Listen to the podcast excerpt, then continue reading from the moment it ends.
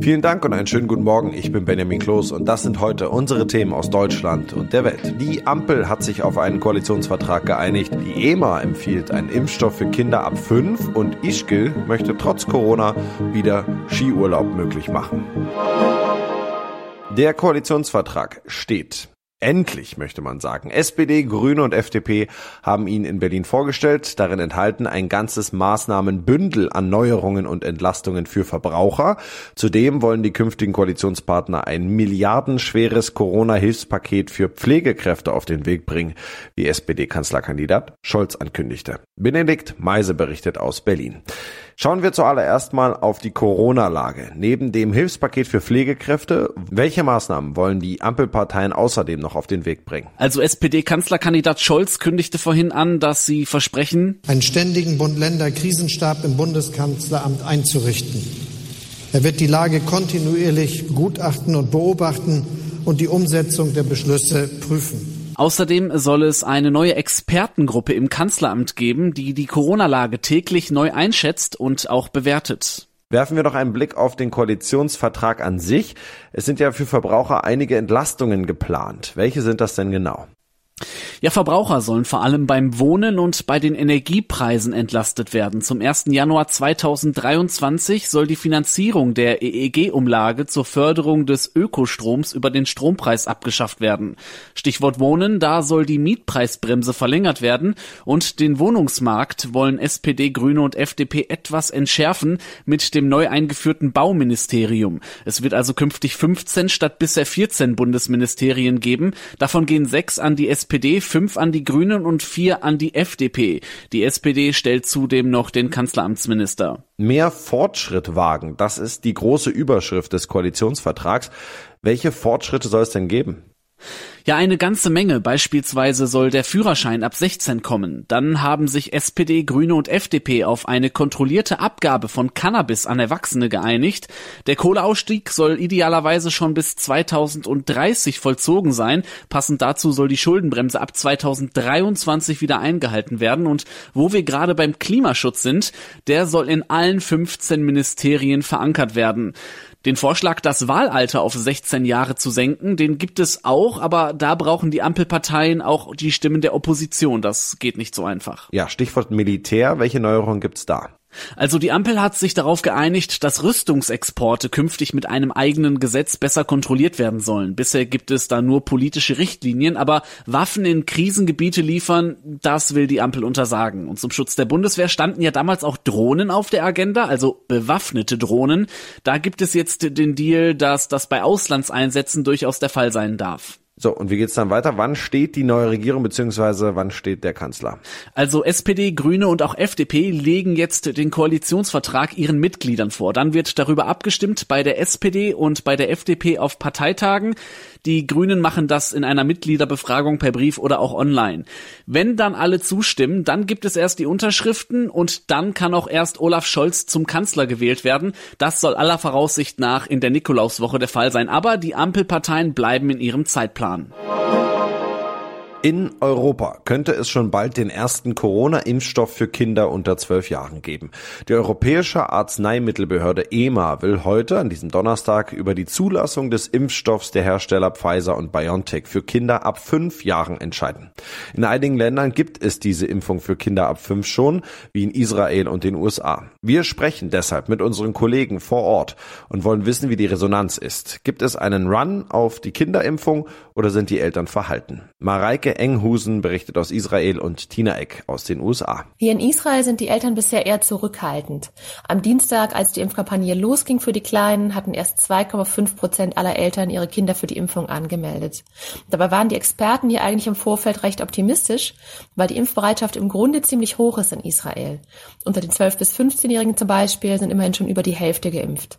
Aber wenn es um die kleinen Kinder geht, sind offenbar dann doch noch viele Eltern eher vorsichtig. Ja, seit Anfang des Monats laufen die äh, die Kinderimpfungen nun für die 5- bis 11-Jährigen und die Resonanz ist gemischt. Äh, in einigen Bundesstaaten gab es einen richtigen Run, also großen Andrang auf die Impfzentren. Da sind zum Teil schon 25 Prozent aller Kinder geimpft. Aber in anderen Staaten im Süden und im mittleren Westen, äh, da gibt es die gleiche Zögerlichkeit wie bei den Impfungen für Erwachsene. Das sind zum Teil weniger als 5 Prozent aller Kinder geimpft. Insgesamt USA-weit haben schon fast drei Millionen Kinder mindestens eine Dosis bekommen und noch ein Lichtblick äh, Booster, also Auffrischungsimpfungen, sind hier in den USA nun für alle über 18 überall zu haben. Viele Wintersportler mussten in der vergangenen Saison komplett aufs Skifahren und Snowboarden verzichten. Eigentlich sah es bisher für die neue Saison ganz gut aus, aber dann machten die hohen Fallzahlen in Österreich und die niedrige Impfquote den Wintersportfans einen Strich durch die Rechnung. Seit Anfang der Woche gilt in ganz Österreich ein Lockdown. Der Tiroler Skiort Ischgl wollte eigentlich heute, an diesem Donnerstag, die Skisaison eröffnen, hat aber den Start um eine Woche verschoben. Matthias Röder aus Wien. Ischgl hat den Saisonstart verschoben oben? Welche Gäste haben schon storniert und ist die Skisaison noch zu retten in Österreich? Also die Skisaison ist definitiv noch zu retten. Immerhin dauert sie bis April. Zwar ist das Weihnachtsgeschäft durch den Lockdown bedroht, aber die besonders umsatzstarken Wochen im Februar und auch in Richtung Ostern kämen ja noch. Einen abermaligen Ausfall der Wintersaison und seine schlimmen wirtschaftlichen Folgen wollen sich viele Hotels erst gar nicht ausmalen. Womit rechnet die Hotelbranche denn in den nächsten Wochen? Die Hotelbranche setzt eindeutig auf einen Neustart schon zu Mitte Dezember. Das wäre ein dringend nötiges Signal, gerade in den so wichtigen deutschen Markt. Die Touristen wollen keine Überraschungen und Risiken. Wenn Österreich nicht bald wieder als sichere und attraktive Destination gilt, dann bekommen Bundesländer wie Tirol und Salzburg ein paar ganz grundsätzliche Probleme. Dort hängen extrem viele Arbeitsplätze von einer florierenden Saison ab. In unserem Tipp des Tages geht es heute um den absoluten Geschenktrend Fotokalender. Was soll man schenken? Fragen sich viele. Und oft fällt einem dann ein, Hauptsache was Persönliches. Fotokalender sind deshalb absolut im Trend. Damit die gelingen, sollte man einiges beachten. Auch bei der Wahl des Anbieters. Ronny Thorau hat sich das mal genauer angeschaut. Wie sind Fotokalender denn schnell und doch persönlich gemacht? Also der große Vorteil ist ja gegenüber Fotobüchern, dass man nur zwölf Seiten füllen muss bei einem Fotokalender. Und die noch bessere Nachricht, Fotoexperten sagen sogar ruhig nur ein schönes Foto pro Seite reicht. Das kommt dann schön zur Geltung. Mehrere Fotos könnten um die Aufmerksamkeit konkurrieren. Und die nächste gute Nachricht, man wird ja am Ende der Bearbeitung oft gefragt vom Anbieter, ob man eine automatische Bildoptimierung nutzen will. Und da sagen Experten, Laien können das ruhig nutzen. Deaktivieren sollten das nur Bildbearbeitungsfortgeschrittene oder wenn es um Fotos geht, die bereits bearbeitet sind, also etwa von professionellen Fotografen. Okay, aber auf welche zwölf Fotos einigt man sich denn dann? Ja, da kann man sich's auch einfach machen. Oma, Opa zum Beispiel freuen sich ja am meisten doch über Fotos ihrer Enkel. Und dann nimmt man zum Beispiel was, was die einfach im jeweiligen Monat erlebt haben oder Fotos, die zur Jahreszeit passen. Wer es aufwendiger mag, kann auch versuchen, mit den Bildern eine Geschichte zu erzählen, nachträglich oder auch noch besser vielleicht, man plant schon übers Jahr vor. Zum Beispiel, indem man ein bestimmtes Accessoire, vielleicht ja ein Geschenk der Großeltern, in den Fotos immer auftauchen lässt. Und natürlich sind mehr Fotos pro Seite schon auch schön. Man kann ja auch eins groß zur Geltung kommen lassen und die anderen dann kleiner drumherum. Und was sollte man bei der Wahl des Anbieters beachten? Ja, allzu große Unterschiede bei der Bearbeitung gibt's nicht. Das liegt auch daran, dass sich Cewe als Platzhirsch da breit gemacht hat und viele daran orientieren. In Tests schneidet Cewe auch gut ab. In puncto Bildqualität raten Experten der Zeitschrift Color Photo aber zum Beispiel auch zum Anbieter Whitewall. MyPoster hat demnach besonders schöne Papierarten gegen Aufpreis. Und kleinere Anbieter, die haben oft originellere Vorlagen, in die man ja die Fotos dann einfach nur noch reinmachen muss. Send Moments wäre da so ein Tipp. Und noch ein Expertentipp, nicht zu viele Verzierungen, Sticker, Schriftarten, lieber die Fotos wirken lassen. Okay, und was darf das Ganze, also was darf so ein bestellter Fotokalender denn kosten? Ja, gute Preise für einen Tischkalender zum Beispiel sind 12 Euro. Für einen A4-Wandkalender ohne Extras 15 bis 25 Euro. Ein A3-Kalender gibt's für 20 Euro. Generell gilt aber, ein kleinerer Kalender heißt nicht automatisch kleinerer Preis. Auch ein Tischkalender kann 35 Euro kosten und ist es dann auch wert, wenn man zum Beispiel ein besonderes Papier will oder ein Holzblock statt einer Spiralbindung oder eben doch besondere Verzierungen oder ein besonders originelles Design. Und das noch heute ist in den USA Thanksgiving Day. Ein Feiertag, der wichtiger ist als Weihnachten und der mit einem Festschmaus begangen wird. In Gedanken an die Pilgrims, die ihre erste Ernte 1621 in Plymouth in New England feierten.